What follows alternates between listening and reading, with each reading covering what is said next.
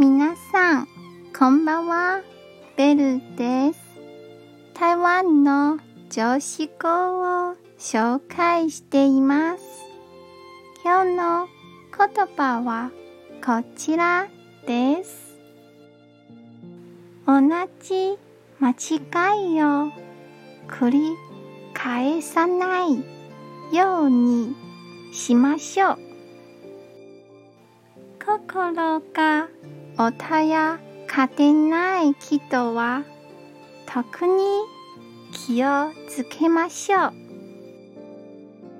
今日も一日お疲れ様でした。ゆっくりお休みくださいね。